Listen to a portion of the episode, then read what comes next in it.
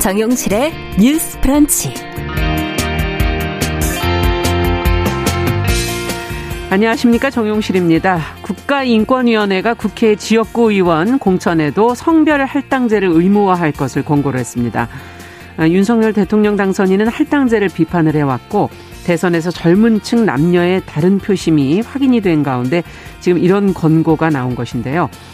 자, 현재 상황에서 국회가 제대로 이 논의를 시작할 수 있을지 같이 한번 고민해 보겠습니다. 네, 역대 최장 기간으로 지금 이어지면서 최대 피해를 내고 있는 강원 경북 지역의 산불. 진화되긴 했지만 그 피해를 복구하는 데는 정말 오랜 시간이 걸리지 않을까 예상이 됩니다. 이렇게 산불이 한번 나면은 크게 번지게 되는 근본적인 원인은 무엇인지, 이것이 환경 문제와 관련이 있다고 하죠.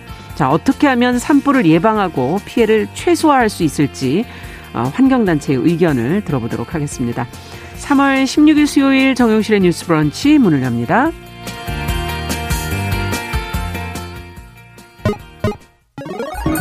Ladies and gentlemen. 새로운 시각으로 세상을 봅니다. 정용실의 뉴스 브런치 뉴스픽. 네, 정용실의 뉴스 브런치 언제나 청취자 여러분들과 함께하고 있습니다. 오늘 유튜브로 700분이 넘는 분이 들어오셨네요. 써니스카이님 감사드립니다. 콩으로도 보이는 라디오 보실 수 있습니다. 김성현님, 김현웅님, 김태현님 감사드립니다. 자, 첫 코너 뉴스픽으로 시작하죠. 월요일, 수요일 이 두 분이 지켜주고 계신데요. 전혜원 우석대 개공 교수님 안녕하세요. 안녕하세요, 전혜원입니다. 네, 조우론 변호사님 안녕하세요. 네, 안녕하세요, 조우론입니다. 자, 오늘 첫 번째 뉴스는 정치 뉴스로 좀 들여다보도록 하죠. 문재인 대통령과 윤석열 당선인이 이제 오늘 만나기로 했다가 지금 이제 회동은 안 되는 것으로 지금 보도가 나왔는데요. 자, 이 자리에서 윤 당선인이 이명박 전 대통령의 사면을 건의할 것으로 지금 보도가 나왔고, 또 이와 함께 김경수 전 경남지사의 이름도 지금 거론이 됐었습니다. 자, 이 관련된 내용을 살펴보고 오늘 이제 일단은 회동은 성사되진 않았지만 앞으로 또 어떻게 될지 가능성에 대해서도 두 분과 함께 이야기 나눠보죠. 조 변호사님께 먼저 여쭤보겠습니다. 네, 윤석열 대통령 당선자가 네. 문재인 대통령과 오늘 청와대 오찬 회동을 하기로 했었습니다. 그런데 오늘 오전 8시에 실무적 협의가 마무리되지 않아서 회동을 연기한다라고 발표했는데요. 네. 이 회동에서 원래는 이제 윤 당선자가 문 대통령에게 그 이명박 전 대통령에 대한 사명을 요청할 것이라고 알려졌습니다. 네. 15일 어제 김은혜 당선자 대변인은 윤 당선자는 이명박 전 대통령을 사면 요청하겠다는 생각을 오래전부터 견지해왔다. 따라서 이번 만남을 계기로 국민 통합과 화합의 계기가 되길 마련되길 기대한다며 이 전 대통령에 대한 사면 요청을 공식적으로 밝혔었고요. 네. 국민의힘 핵심 인사들도 그 문 대통령의 퇴임 전에 이 전 대통령을 사면해 줄 것을 강하게 요구하고 있는 상황입니다. 현재 이 전 대통령은 특정범죄 가중 처벌 등에 관한 법에 네. 따라서 뇌물 혐의로 17년형을 받아서 현재 3년 3개월 정도 복역하고 있는 상황이고요. 네. 정치권에서는 이제 문 대통령이 국민 통합이라는 측면에서 이 당선인의 사면 요청을 거부하기는 쉽지 않기 때문에 건의를 받아들일 것이다. 그리고 또 만약에 받아들인다면 문 대통령의 마지막 사면권을 행사할 수 있는 시기인 그 석가탄신일 즈음해서 사면할 것이라는 관측이 나오고 있는데요.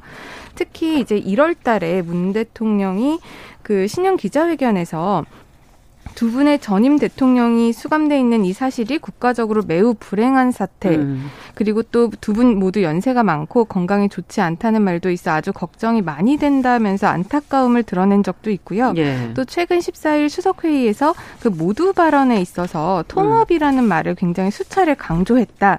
이런 것 때문에 문 대통령이 이제 사면을 할 것이다라는 긍정적인 관측이 좀 나오고 있는 상황입니다. 예. 그런데 여기에다가 문 대통령이 이 전 대통령을 사면을 하면서 친문 핵심 인사로 볼 수 있는 김경수 전 경남지사도 동시에 사면할 것이라는 이야기도 지금 나오고 있는 상황인데 네. 김경수 전 경남지사 같은 경우에는 지난 대선에서 그렇죠. 우리가 많이 알고 있는 그 드루킹 댓글 여론조작 혐의로 현재 2년 실형이 확정돼서 복역 중인데요. 이렇게 다양한 관측이 엇갈리는 가운데 좀 아직은 결론을 예측하기는 어렵지만 청와대 측의 한 관계자가 이제 사면 결정과 관련해서 사면 결정은 오로지 대통령의 권한이다. 그렇죠. 뭐 쉽사리 예측할 수 없다. 이런 지금 입장을 밝힌 상황입니다. 네.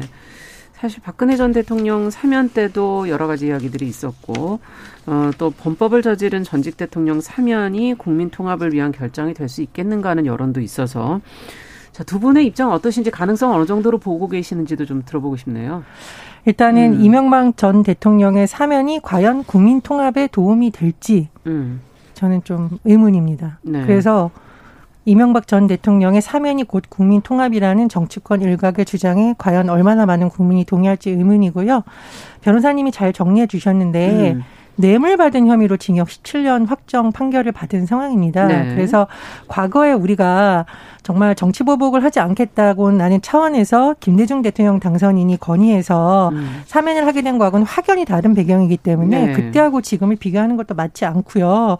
오히려 지금 뭐 그동안의 여러 가지 여론조사 결과나 이런 걸 보더라도 반대 의견이 우세하거나 아니면 팽팽한 정도. 이거는 이게 국민 통합이 아니라 오히려 국민 여론이 갈라질 요인이 될 수 있다. 네. 이런 것을 시사한다라고 보고요. 두 번째로 지금 참여한 데서도 논평을 냈었는데 윤석열 당선인이 서울중앙지검장으로 수사를 지휘한 게 바로 이 관련 사건이에요. 네. 그런데 수사 지휘를 했던 사람이 다시 그 지금 수감 중인 인물에 대해서 사면을 건의한다.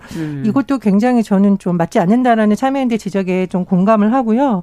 그리고 당선인이 되고 나서도 강조한 것이 공정하게 적용되는 법치입니다. 그런 네. 측면에서도 오히려 사면권에 대해서 신중하게 접근하고 그런 태도를 당선인이 보여주는 게 더 적합하다고 생각을 하고요. 그리고 지금 이명박 전 대통령이 본인의 어떤 잘못에 대해서 사과하거나 그런 것이 아니라 마치 본인이 정치보복의 피해자인 것처럼 주장한 내용이 이미 많은 언론에서 보도된 바 있습니다. 네. 그런 차원에서도 이번에 어떤 사면을 건의하는 것도 그리고 사면을 하는 것도 좀 부적절하다고 생각이 듭니다. 네. 조 변호사님께서는 어떻게 보십니까? 일단 네. 대통령의 사면권 행사 그중에서도 지금 논의되고 있는 거는 일반 사면이 아니라 이제 특정인에 대해서 하는 특별 사면인데요. 이 특별 사면은 대통령의 통치 행위로 헌법상 이제 규정되어 있고 부여되어 있는 대통령의 권한입니다. 예. 그렇기 때문에 대통령이 어떤 정치적 판단에 의해서 한 사람을 사면하는 것은 이루어질 수 있다 이렇게 보는데요. 일단 이 특별 사면을 행사하는 거는 현재 법상으로는 별 무리는 없어 보입니다. 네. 근데 다만 여기서 우리가 주의해야 될 것은 이제 사면이라는 게 특히 임기 말에 예. 사면권이 행사되면서 어떤 정치적인 인사를 이제 사면하는 행위가 많은 국민들이 봤을 때 이게 과연 거기서 내세우는 정치적 명분인 통합을 하는 통합이라는 그런 명분에 그게 맞는 것인가 그 부분 관련해서는 교수님이 말씀 주신 것과 좀 의견을 같이 할 수가 있을 것 같은데요. 네. 사실 아직까지도 물론 대선 이전에는 이명박 전 대통령에 대한 사면에 대한 반대 여론이 여론조사에 보면은 조금 더 많았습니다. 그런데 대선 이후에는 이명박 전 대통령 관련한 사면을 긍정하는 지금 입장이 조금 더 높아지긴 했지만 아직까지도 반대 여론과 찬성 여론이 팽팽한 상황이거든요. 네. 그런 상황 가운데 이명박 전 대통령을 사면한다는 것이 과연 국민적 통합을 이룰 수 있을 것인가 거기에 대해서는 의문이고요. 이 사면권 행사 관련해서 이게 헌법에서 주어진 대통령의 고유 권한이긴 하지만 예. 사실 우리나라 법이나 이런 법령에 보면은 사면권을 제한할 수 있는 그런 특별한 규정이 없습니다. 아. 이게 1948년에 예. 이제 사면법이 제정이 되고 아직까지 근본적인 조항에 대해서는 한 번도 개정이 이루어진 적이 없기 때문에 정말 고유의 대통령의 권한으로 거의 무제한적으로 이거를 행사할 수 있도록 되어 있어요. 그렇기 때문에 이 부분 관련해서 외국 같은 경우는 사면을 행사할 수 있는 요건이라든지 사면권을 행사할 수 없는 범죄 유형이라든지 예. 이런 거를 규정을 하고 있는데 이런 게 우리나라에는 있지 않기 때문에 항상 매년 정치권에서 어떤 시혜적인 예. 대통령이 베푸는 어떤 시혜적인 어떤 차원으로. 정치 행위로서 네. 여겨지고 있는데 이 부분 관련해서는 저는 요건이라든지 그런 형식 부분에 있어서 법적으로 규제를 해야 할 필요성은 있다고 생각을 합니다. 네, 그러니까 조금 더 법을 보완해서 요건이나 제한해야 될 유형이라 범죄 유형이라든지 이런 걸 좀 정리할 필요가 있겠군요. 정 교수님께서는 어떻게 보십니까? 김경수 전 지사와 같이 이렇게 해서 네. 뭔가 정치적으로 이렇게 균형? 이런다는 의견도 나오는데 그거는 동시사면 얘기가 좀 나오고 있죠. 예, 그 균형이라고 볼 수 있을까요? 그거는 각 네. 정당의 입장 아닌가요?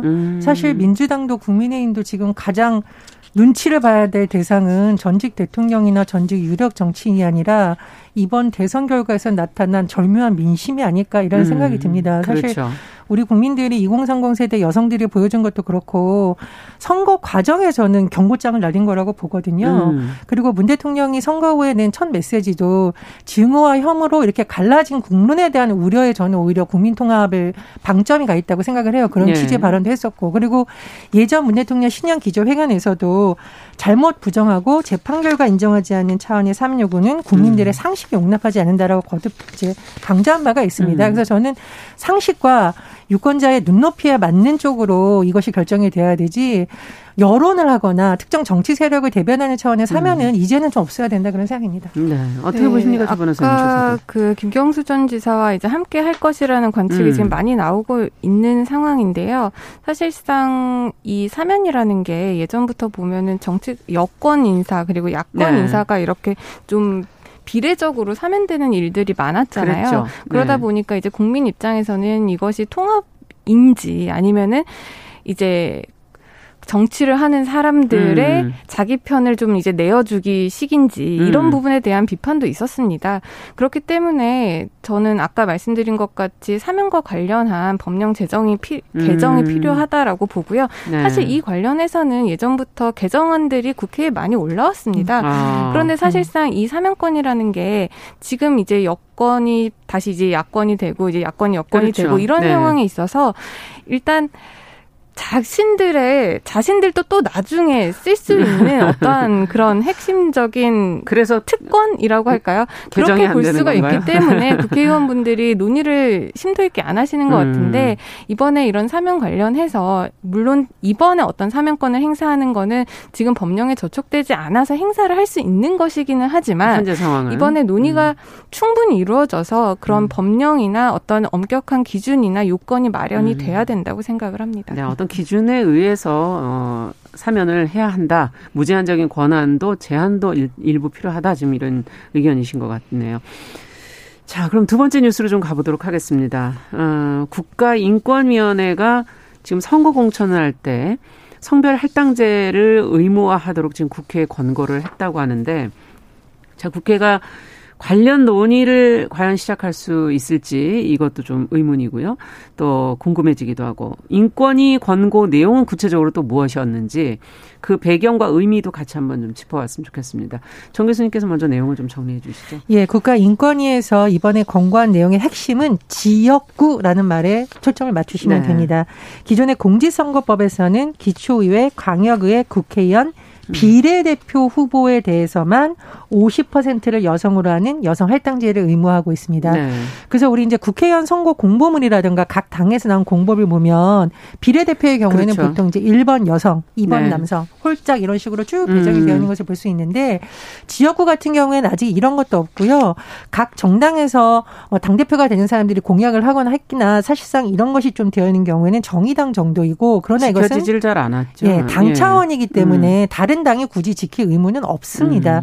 그래서 이제 지방선거가 다가오는데 네. 지방의회의 비례대표뿐만 아니라 단체장 후보라든가 네. 지역구에 출마할 광역의회라든가 뭐 시의회라든가 이런 후보들에 대해서 과연 할당제가 될 수 있을까에 대한 어떤 논의의 촉발이 될 수 있는 아니 이번에 국가인권위원회에서 나온 건데요. 네. 국가인권위원회에서 나온 권고사항의 핵심은 뭐냐. 네. 공천시 성별 할당제와 관련해서 지역구 국회의원과 지방의원 후보자 추천에 대해서도 성별 할당을 하자라는 겁니다. 네. 그리고 이것을 이제 국회와 각 정당에 대해서 권고하겠다고 한 건데요.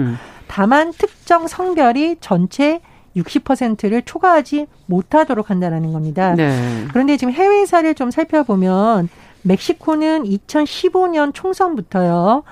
자체장, 지방자치단체장, 연방의회, 지방의회 후보를 아예 남녀동수로 맞추는 공천 할당제를 시행 중이고요. 네. 프랑스는 이미 2000년부터 공직선거 후보를 남녀동수로 뽑는 남녀동수법을 시행 중입니다. 그런데 네. 이제 지방선거가 사실 얼마 남지 않았는데 네. 인권위에서도 사실 이 권고안이 나오기까지 상당한 시간이 걸렸고 내부에서 상당한 논의를 해서 이번에 안이 나온 거거든요. 그래서 각 정당에서 이것을 입법 차원에서 논의를 해서 시행될 수 있을지 관심을 모읍니다. 네, 지방선거에서 과연 자 윤석열 당선인이 또 국민의힘이 성별 할당제를 그동안 이제 반대해 왔는데 지금의 정치적 여건을 볼 때 이 논의가 과연 그러면 국가인권위원회의 권고 내용이 힘을 받을 수 있을지 또 개별 정당이라도 먼저 나서서 그냥 우리는 실천하겠다 이렇게 할 수 있는 그런 사안인지 두 분께서 어떻게 가능성을 어느 정도 보시는지 또 어떤 해법이 있을지 좀 듣고 싶네요. 일단 인권위에서 이번에 권고한 만큼 국민의힘 윤석열 당선인이 후보자 시절부터 성별 할당제에 대해서 반대를 해왔지만 네. 이번에 인권위의 이런 의견이라든지 아니면 우리 그 굉장히 미세한 차이로 승리를 한 대선이기 때문에 그런 민심의 의견을 아예 무시할 수는 없을 거라고 저는 생각을 합니다. 네. 이제 다만 이게 실제로 실행을 할 수 있는지까지는 아마 많은 진통이 있을 거라고 예상은 되는데요. 그렇기 때문에 뭐 국민의힘 쪽에서 이런 인권위 의견을 받아들이지 않는다고 하더라도 민주당에서는 충분히 개별 정당들은 반영해서 진행을 할 수 있는 상황이라고 생각을 합니다. 일단 저는 기본적으로 이 정치 분야에 있어서 성별 할당제는 이번 국가인권위에서 의견을 내놓은 것처럼 굉장히 긍정적으로 평가를 하는 입장입니다. 왜냐하면 우리나라의 정치가 기본적인 시스템이 민주주의잖아요. 그렇죠. 근데 민주주의라는 거는 어떤 특정 사람들 내지는 어떤 엘리트들에 의해서만 하는 것이 아니라 민주주의의 기본은 다양한 그 구성원을 대표할 수 있는 사람이 그렇죠. 대표로서 있어야 그 구성원들의 의견이 정책이라든지 정치에 충분히 반영이 될 수 있다라고 생각을 합니다. 꼭 여성이 아니더라도 사실은 이게 할당제가 어느 정도는 돼야 된다는 말씀이시네요. 그렇다면. 맞죠. 그렇기 때문에 인구 구성을 보면 이제 여성과 남성이 반반이잖아요. 네. 그러면 어느 정도는 이게 할당제가 도입이 돼서 여성의 그런 비율을 그렇죠. 높여줘야 이게 충분히 대의민주주의의 그런 이념을 구현할 수 있을 거라고 생각하고요. 이게 특히 제가 일반 사기업에서는 아무래도 능력이나 그런 능력에 있어서의 능력주의가 우선시된다는 거는 저는 부정할 수 없겠는데 네네. 정치적인 영역 그리고 공적인 영역에서는 대의민주주의의 그런 실질적인 민주적 정당성 차원에서도 그런 성별 관련해서는 충분히 할당제가 도입이 되어야 된다고 생각을 합니다. 네. 어떻게 보십니까, 정 교수님께서? 우리나라 여성 기초단체장 4년 전 지방선거를 기준으로 통계를 내보면요. 3.54%입니다. 그래서 예전에도 예전이나 뭐 큰 차이가 없군요. 그렇습니다. 네. 그래서 이게 굉장히 뭔가 이렇게 구조가 많이 바뀌었으면 이런 요구가 안 나오겠죠. 구조가 너무 기울어져 있고 우리 변호사님이 지적해 줬듯이 한쪽의 의견이 반영되기 어렵다 보니 인권위에서 이런 권고안을 낸 것이죠. 그리고 이런 제도가 여전히 굉장히 필요하다 이런 저는 생각이 들고요. 그러네요. 그리고 저는 뭐 변호사님이 너무 잘 말씀해 주셨습니다. 결국 민주주의라든가 정치라든가 이런 데 있어서 핵심은 다양성인데 그 다양성을 담보하기 위해서는 비례대표뿐만 아니라 앞으로 지역구 차원에서도 이런 노력은 병행되어야 봅니다. 그리고 참고로 저는 이제 뭐 그동안 비례대표제를 봤을 때 가장 혁신적인 시도, 결과와는 좀 별개로 이자스민 의원에 대한 발탁이었다고 생각을 해요. 그렇죠. 그래서 일단은 여성에 대한 할당제도 많이 논의가 됐으면 좋겠고요. 꼭 이것을 구분 지을 순 없지만 이번 지방선거에서부터 각 정당이 좀 다문화 가족에 대한 관심을 많이 갖고 뭐 남성이든 여성이든 다문화 가족의 목소리를 낼 수 있는 사람들도 비례나 지역구 공천에 좀 많이 했으면 좋겠다 이런 바람이 있습니다. 네. 근데 저는 한 가지 이제 우려되는 부분이 있기는 해요. 어떤 부분입니까? 여성 할당제가 논의가 되고 시행이 되면은 이제 우리 그 정치권에서 이번 대선에서도 봤지만 많은 인재들을 영입을 하면서 무작위식으로 너무 급하게 인재들을 뽑다 보니 여러 가지 검증 과정에 있어서 잡음이 굉장히 많았었잖아요. 네. 그렇기 때문에 여성 할당제를 하더라도 능력이라든지 그 사람이 이 직을 수행할 수 있는 충분한 실력을 갖추고 있는지 그런 부분은 그 당 차원에서 적극적으로 그런 검사위원회라든지 그런 것들을 만들어서 세세하게 면밀히 검토를 해서 국민이 받아들일 수 있는 그런 후보자를 내놔야 된다고 생각을 합니다. 네. 앞서 비례대표는 사실 분야별 직능 성별의 의미가 더 크다면 지방선거는 사실 풀뿌리 민주주의로 어떤 삶과 더 연결이 되어 있는 부분이라 이 분야야말로 어떻게 보면은 다양한 계층이 들어오는 게 굉장히 더 의미가 있지 않을까 하는 생각이 드네요. 지방선거는 특히요. 그렇습니다. 정말 네. 생활정치의 핵심이 지방의회이기 때문에 특히 지역구 관련해서 좀 많이 됐으면 좋겠고요. 인권위의 권고사항이 또 있는데 네. 각 정당에서 주요 당직자의 직급별 성별 통계로 구축해서 공개를 해라. 그리고 당직자 당원을 대상으로 성인 지위에 대한 내용 교육해라. 그리고 여성 정치인 발굴 및 육성 방안도 마련해라. 이렇게 했습니다. 그래서 네. 장기적인 과제도 제시를 한 건데요. 뭐 예를 들면 당직자 당원 대상 교육은 당장이라도 할 수 있는 겁니다. 제가 그렇죠. 들으니까 뭐 일부 위원회에서 하고 있더라고요. 예. 지역에서는 이런 것부터 차근차근 하고 다만 당직자 직급별 성별 문제나 여성 정치인 발굴 육성은 이제 지도부의 과제겠죠. 그런 차원에서 활발히 논의가 됐으면 합니다. 네, 정치에 어떻게 보면 전면에 있지 않은 사람들까지도 다 인식과 문화는 굉장히 중요하다라는 게 지금 국가인권위의 권고 사항이 아닌가 하는 그런 생각이 들기도 하네요. 조 변호사님께서도 뭐 끝으로 덧붙이시면 교수님께서 굉장히 세세한 부분을 짚어주셨다면 저는 아까부터 계속 민주주의 말씀을 드리는데 근데 민주주의 사회가 어떤 결정이 이루어지고 그 결정이 어떤 결과를 좋게 이루었는지도 물론 중요하지만 네.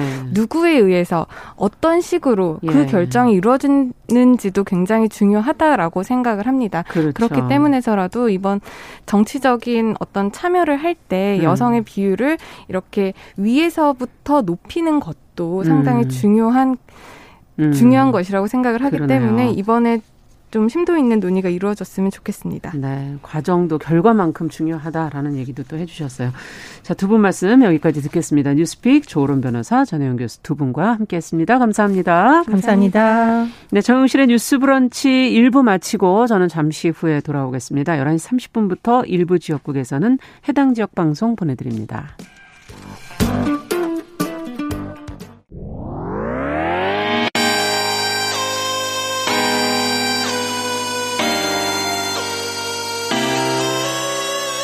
어떤 사람들은 삼루에서 태어났으면서 자신이 삼루타를 친 것처럼 생각하며 살아간다라는 말이 있어요. 3분 즉석카레 만들듯이 법안을 뚝딱뚝딱 잘 만들어내시는 분들이 왜 여기에 대해서는 이렇게 직무유기를 하고 있을까 그런 문제가 들고 따끔하게 이 여성 팬티에 달려있는 정체불명, 의미불명의 리본에 대해서 생각하게 됩니다. 도대체 이 아이는 왜 있는가. 경쾌하게 정말 그런가요? 외신도 당황한 거죠. 이 사건을 보고 예. 도대체 한국에서 무슨 일이 벌어지고 있는 거냐. 이거 한국의 성보수주의 때문 아니냐. 할 말은 하면서 같이 고민해보겠습니다. 세상을 보는 따뜻한 시선 정용실의 뉴스 브런치. 네, 정용실의 뉴스 브런치 듣고 계신 지금 시각 11시 31분입니다. 자, 이번에는 필환경 시대를 맞아서 저희가 기후변화의 심각성을 항상 좀 되새겨보고요. 환경 이슈도 짚어보겠습니다. 환경하자. 오늘은 서울환경운동연합의 김현경 활동가 자리해 주셨어요. 어서 오세요. 네, 안녕하세요. 아, 정말 최근에 일어난 이 강원 경북 산불 너무 가슴을 졸이면서 계속 보게 됐어요. 이 얘기를 오늘 안 할 수가 없겠죠. 네. 저도 준비하기 전에 좀 피해를 입으신 피해민들께 좀 위로 말씀 전해드리고 싶고 네. 일상으로 좀 빠른 복귀가 이루어졌으면 좋겠습니다. 네. 네, 그리고 산불 진화에 힘써주신 소방관분들과 여러분들께 감사드리고요. 아, 진짜 그렇죠. 예.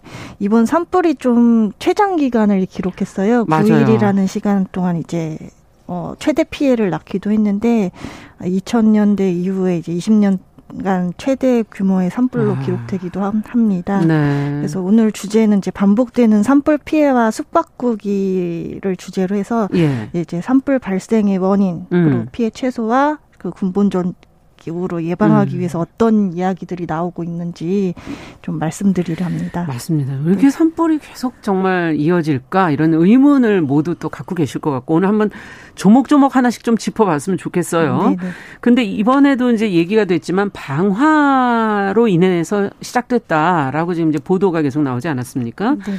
그동안에도 보면 대형 산불의 대부분이 방화가 주요 원인이다라고 하는데 이거 외에는 다른 이유는 없나요? 아, 네. 지금 현재 산불의 이제 주된 원인은 네. 이제 인간으로 인한 게 제일 큽니다. 이제 방화랑 이제 입산자의 실화인데 이제 산림청이 2011년부터 2020년까지 10년 동안 통계를 낸 자료를 보면 예. 34%가 입산자의 실화이고요. 예, 그 다음에 이제 논이랑 밭, 쓰레기를 태우는 이제 원인이 29%로 나타났습니다. 그러다가 그쪽으로 옮겨 붙은 거군요. 네, 그렇습니다. 근데 네. 이제 실화 후에도 이제 산불이 그 대형 산불로 번지게 된 원인도 좀 복합적으로 나타나고 있는데요. 네. 원래 동해안 지역의 이제 강원도 양양과 현재 고성 지역인 간성 사이에 부는 양간 지풍의 센 바람 이 이제 지형적 특징으로 이제 나타나기도 합니다. 근데 이제 이런 특징 외에 요번에는 또 이제 50년 만에 겨울 가뭄이 있었고. 맞아요. 눈이 이제, 거의 안 왔죠? 네, 그렇습니다. 이제 기후변화가 이제 이야기되고 있는 상태입니다. 네. 그래서 동해안 쪽으로 바람도 또 많이 부는 지역적인 그런 특성 때문에 그쪽으로 계속 지금 산불이, 네, 대형 산불이 번지고 있는 거고, 이번에는 특히 겨울 가뭄까지 있어서 더 문제였다. 야, 이 산불 피해가 커진 게 뭐 어떤 분들은 나무 때문이다 이런 얘기를 하시는 분들이 있는데 네네. 이건 뭐 어떤 주장인가요? 아, 네. 그 우리나라가 이제 다 아시다시피 6.25 전쟁 이후에는 거의 민둥산이었습니다. 기억이 하죠. 예, 예. 벌거숭이 산이라고 68%였다고 하는데요.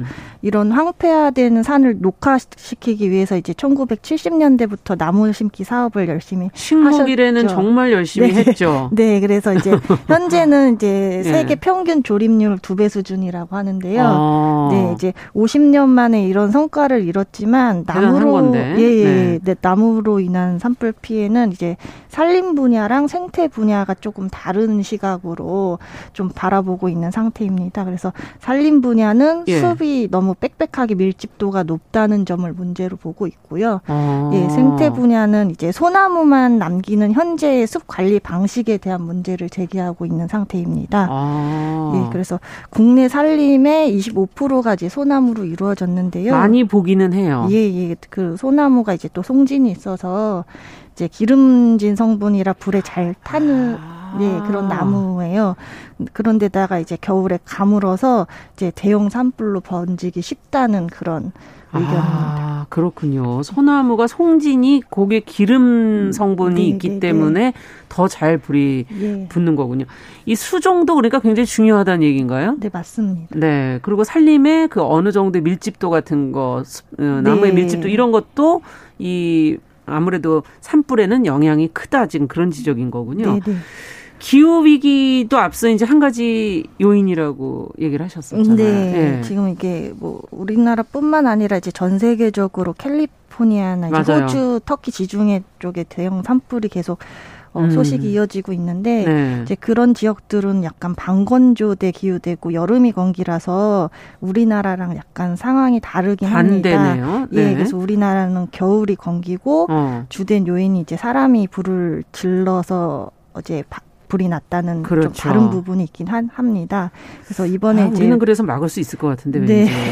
그래서 기상청도 예. 이제 기후 변화라는 약간 이야기에 우리나라는 원래 이제 겨울철 강수량이 적고 이번 가뭄은 기후 변화랑 큰 연관이 없다는 입장을 내놓기도 하셨어요. 예. 네. 아, 그런데 이제 전반적으로 이제 전 세계적으로 예, 봤을 그렇습니다. 때 그렇습니다. 네. 그 분위기가 기후 변화와 산불이 반복되는 악순환 구조는 피할 수 없다. 약간 그런 분위기이고요. 이런 아까 소나무 숲이 많다고 말씀드렸는데 네. 소나무 숲 1헥타르만 불타도 이산화탄소가 이제 54톤이 발생된다고요. 이거 감이 좀 없어요, 저희가. 네네, 이산화탄소 54톤. 네, 그래서 이제 비교해 드리려고 하는데 자동차 한 대가 이제 연간 배출하는 이산화탄소 양이 8톤입니다. 그래서 그거의 약 7배 수준이라고 보시면 돼요. 자동차 그러니까 7대의 연간 배출량을 네, 그렇습니다. 그냥 한 하루 막 이틀 그 사이에 막 나오는 거죠. 예, 예, 네. 예. 그래서 이제 엄청나게 많은 양이 나오는 건데 이제 이런 산불로 인해서 이제 이산화탄소 배출이 늘어나서 온실가스로 인해서 이제 기후 변화가 촉진되고 더 심해지고. 예, 기온이 상승해서 다시 또 건조해지면 다시 산불이 발생할 확률이 늘어나고요. 그러면 또 다시 이산화탄소 또 더 예. 많이 배출. 우리가 이걸 좀 줄이려고 난리인데 네, 네. 이게 인간의 실수로 또 우리가 잘못해서 이게 계속 이렇게 네. 일어나니까 참 아쉽기도 하네요. 그래서 네. 이제 최근에 지난달 이제 유엔 환경계획이 이제 보고서를 발표한 내용을 보면. 네. 현재보다 더 많은 산불이 날 거라고 경고하기도 했고 이제 스페인 산티아고 데 콤포스텔라 대학 연구팀이 21세기 말까지 예, 산불 취약 면적이 현재보다 29% 증가할 거라고 전망하기도 해서 이제 우리나라도 이제 기후 변화로 인한 대형 산불의 위험도가 높아졌다고 볼 수 있겠습니다. 야, 그러면은 근본적으로 어떻게 해야 될까요? 어떤 뭐 숲을 어떻게 관리해야지 될까요? 아, 네, 그 앞서서 이제 말씀드렸다시피 예. 그 소나무로만 이루어진 숲에 대한 예. 그 다양한 이제 수종을 예, 수종을 하는 그 의견들이 나오고 있긴 한데요. 네. 이제 산림 분야에서는 이제 산불을 진화하기 위해서 적당하게 나무를 베어내고 그 베어낸 나무들을 또 옮기기 위해서 이제 도로를 놓고 뭐 산불을 진화하기 위해 이제 곳곳에 웅덩이가 있어야 된다는 이야기도 합니다. 근데 이제 환경연합을 비롯해서 여러 환경단체들은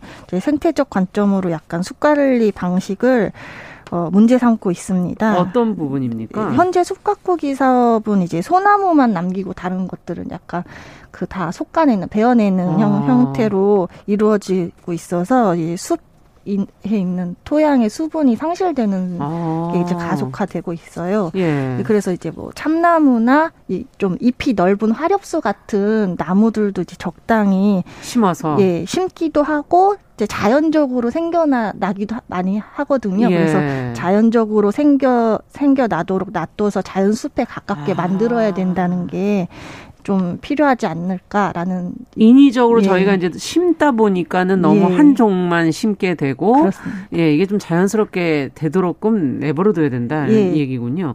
그럼 얼마나 이게 건강한 숲이 된다는 건 결국은 자연성을 얼만큼 유지하느냐가 관건이라는 얘기네요. 예, 굉장히 중요하고요. 이제 보통 산 속에 이제 죽은 나무들이랑 가지를 쌓아놓으면은 산불이 커지니까 제거하는 게 맞지 않냐고 생각하실 그렇죠. 수도 있는데요. 이제 이건 좀 단편적인 생각이고 건강한 숲을 위해서는 이제 그런 나무들이 썩으면서 토양에다가 적당한 유기물도 제공하고 예, 그리고 이끼가 쌓이면서 약간 습도도 유지하기도 해서 그렇겠네요. 약간 땅을 촉촉한 상태로 만들어줘서 위에 뭐가 쌓여 있으니까 네. 그래서 나름의 건강한 생태계 역할을 하기도 하기 때문에 이제 그런 부분이 중요하지 않을까. 생태적 환경을 고려한 좀 물을 많이 품을 수 있는 자연숲의 가치가 중요하다고 생각하고요. 그래서 이제 대체로 상대적으로 이제 비교해서 놓고 보는 사례가 국립공원에서는 이제 그런 사업을 하지 않고 있기 때문에 산불이 많이 발생하지. 사람들은 사실 많이 다니는데. 네. 국립공원에서는 이제 그런 산불 확산도 적고. 네, 비교해서 또 생각해 볼 만한 부분이군요. 끝으로 좀 정리해 주신다면? 네. 오늘 그 산불에 대한 이제 여러 의견과 논쟁들에 대해서 말씀을 드렸는데요. 네. 나중에라도 이제 대형 산불 확산을 막기 위해 뭐 감시 시스템과 설비 도입, 뭐 예산 확충 같은 이제 기술적 수준의 대책으로 좀 이어지면은 안 될 것 같고요. 자연성이 높은 건강한 숲을 관리하기 위해 근본적인 대책이 마련됐으면 좋겠습니다. 네. 그래서 변화하는 기후와 생물 식생 관계를 고려해서 유기적인 관점으로 여러 단위에서 이제 지혜가 모아지면 좋겠고요. 함께 듣고 계시는 청취자분들께서도 이제 산불 예방과 훼손된 산불로 인해서 회복하는데 이제 많은 관심과 도움을 주셨으면 좋겠다는 바람이 있습니다. 환경하자 서울 환경운동연합 김현경 활동가와 함께 대형 산불의 원인, 숲 관리 측면에서 저희가 들여다봤습니다. 말씀 잘 들었습니다. 예, 감사합니다.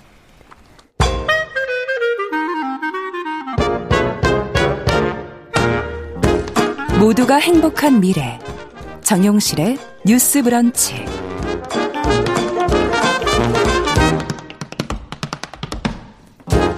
정용실의 뉴스 브런치 듣고 계신 지금 시각 11시 42분입니다. 자, 이번에는 손희정의 문화비평 시간입니다. 대중매체와 사회문화 현상을 좀 저희가 자세히 들여다보도록 하죠. 손희정 문화평론가 자리해 주셨어요. 어서 오세요. 네, 안녕하세요.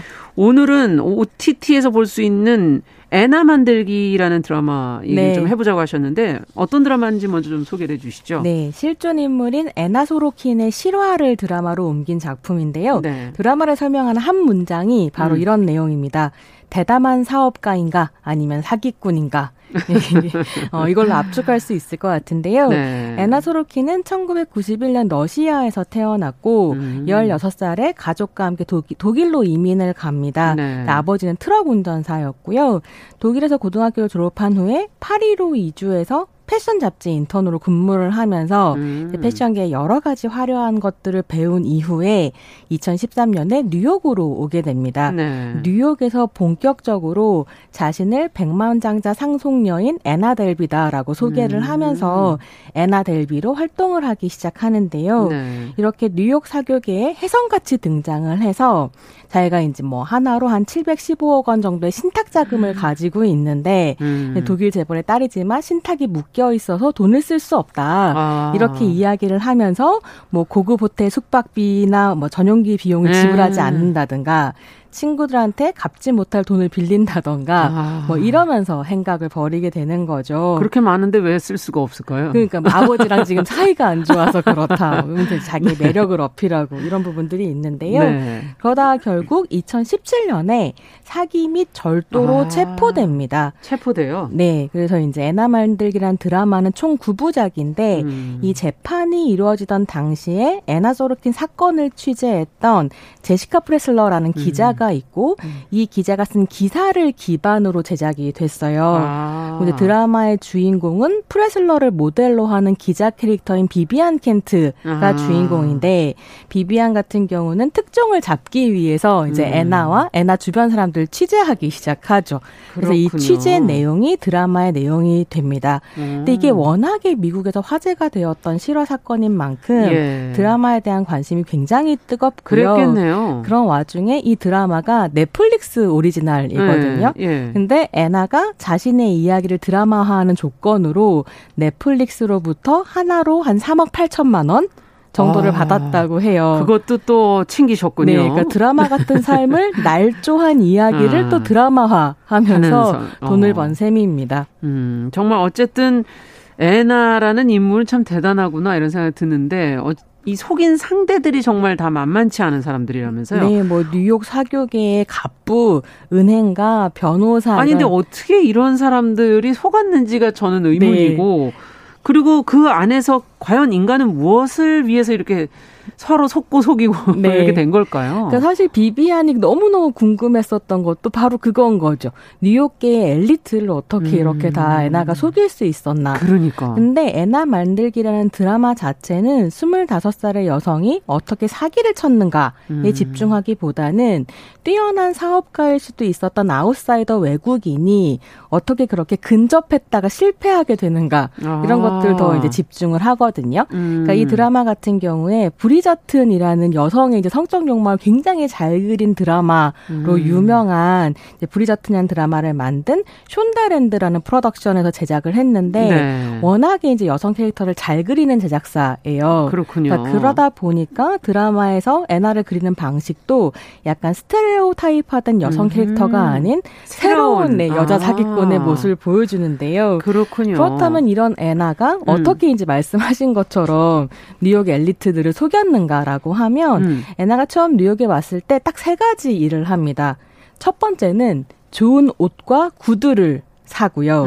두 번째는 인맥이 좋은 친구를 사깁니다. 그리고 마지막으로 하는 건 뭐냐면 이렇게 해서 좋은 옷을 입고 좋은 친구를 그러니까 인맥이 넓은 친구를 사귄 다음에 자신이 공들여 만들어가는 라이프 스타일의 모든 것을 인스타그램에 올리는 거죠. 그래서 인스타를 통해서 그야말로 인싸가 되는군요. 네, 애나를 만들어내게 됩니다. 인싸 애나를 만들어내게 되는데요. 근데 어떻게 보면 이렇게 애나가 결국 뉴욕 엘리트계의 주목을 끌고 인정을 받을 수 있었던 건 이 세 가지 덕분인 셈인 건데. 그러네요. 좋은 취향과 네트워크 그리고 SNS가 있으면 되는 거죠. 그러니까 어떻게 보면 이 상류층의 삶이라고 하는 것은 고급 취향을 공유한 동질적인 계급의 네트워크 안에서 굴러가는 거기 때문에 일단 발을 들여놓고 취향을 인정받게 되면 그 다음부터는 쫓겨나갈 일이 없는 거군요. 일사천리인 셈입니다. 그러면서 애나는 뭐 자신의 이름을 딴 애나 델비 재단을 세우겠다라고 이제 사업가로 변신하게 되고요. 신용 전문 변호사와 은행까지 속이면서 거의 200억에 가까운 돈을 대출받기 직전. 까지 가게 됩니다. 하지만 결국 실패하고 감옥에 가게 되는 거죠. 그렇군요. 정말 아까 얘기해 주신 세 가지 비법이 뭐 성공의 비법같이 지금 느껴질 정도인데 이렇게 속은 사람들은 결국은 그것을 바라보면서 자기의 욕망을 해소하고자 애나를 가까이 한 거 아닐까요? 네, 그런 것도 있는 것 같아요. 네. 애나가 이렇게 이제 뉴욕 사교기에서 사랑을 받을 수 있었던 건 사람들의 거울 같은 존재였기 때문인 것 같거든요. 그러니까 자신의 욕망을 투명하게 되비치는 애나를 보면서 사람들이 매혹되기도 했고 한편으로는 그 상류층에 속하지 못하는 친구들 같은 경우는 애나를 경유해서 애나처럼 되고 싶어하는 사람들도 그랬겠죠. 있었던 거죠. 네. 그래서 대표적으로 애나의 친구였던 레이첼 윌리엄스라는 사람이 등장을 하게 되는데요. 이 사람 같은 경우는 이제 유명 잡지인 베네티 페어의 사진 기자였었어요. 근데 애나의 절친이었는데 애나한테 돈을 한 7천만 원 정도를 떼이면서 결국 애나를 체포하는데 결정적인 역할을 하게 되거든요. 그래서 애나한테 사기를 당했다. 근데 재밌는 건 뭐냐면 상류층 사람들은 아무도 경찰한테 애나를 신고하지 않았는데 레이첼 윌리엄스가 내가 이런 일을 당했다라고 신고를 하면서 사실 사기꾼인 애나 소로킨이 수면 위에 떠오르는 계기가 됩니다. 그러니까 엘리트들은 그냥 당한 걸 숨기고 있었다면 이 사람은 7천만 원을 돌려받아야 되기 때문에 그렇죠. 집요하게 이제 애나를 추적하게 되는 거죠. 근데 애나랑 레이첼이랑 다 같이 몰려다니는 친구들은 또 뭐라고 평가하냐면 애나 돈으로 놀러 다니면서 돈 한 푼 안 쓸 때까지는 애나의 절친이었다가 자기가 돈을 좀 내게 되니까 애나의 뒤통수를 쳤다라고 평가하는 도리어? 사람들도 있었고 네. 실제로 레이첼 같은 경우는 7천만 원을 애나 때문에 카드를 긁었던 건데 이게 이제 사기로 판명이 나면서 그 7천만 원을 카드사로부터 그러니까 변제를 받거든요. 근데 계속 이제 7천만 원을 자기가 낸 것처럼 속이고 다니면서 피해자 코스프레를 좀 하고 한편으로는 결국 애나 얘기를 책으로 써가지고 베스트셀러 작가 가 됩니다. 그래서 2019년에는 이 레이첼이 쓴 내 친구 애나라는 책이 타임지 선정 올해의 책 100권 중 한 권으로 올라갔다는 거예요. 참 아이러니하네요. 네, 그래서 아이러니한 네. 사건이 애나 주변에서 계속 펼쳐진다라고 할 수 있겠습니다. 네. 자, 근데 앞서 좋은 옷과 구두, 취향, 인맥 그리고 인스타그램 얘기를 해주셔서 SNS. 네. 인플루언서라는 것에 대해서 한번 생각해 보게 되네요. 네. 어떻게 만들어지는 걸까? 대중은 또 무엇 때문에 이들을 환호하는가? 네.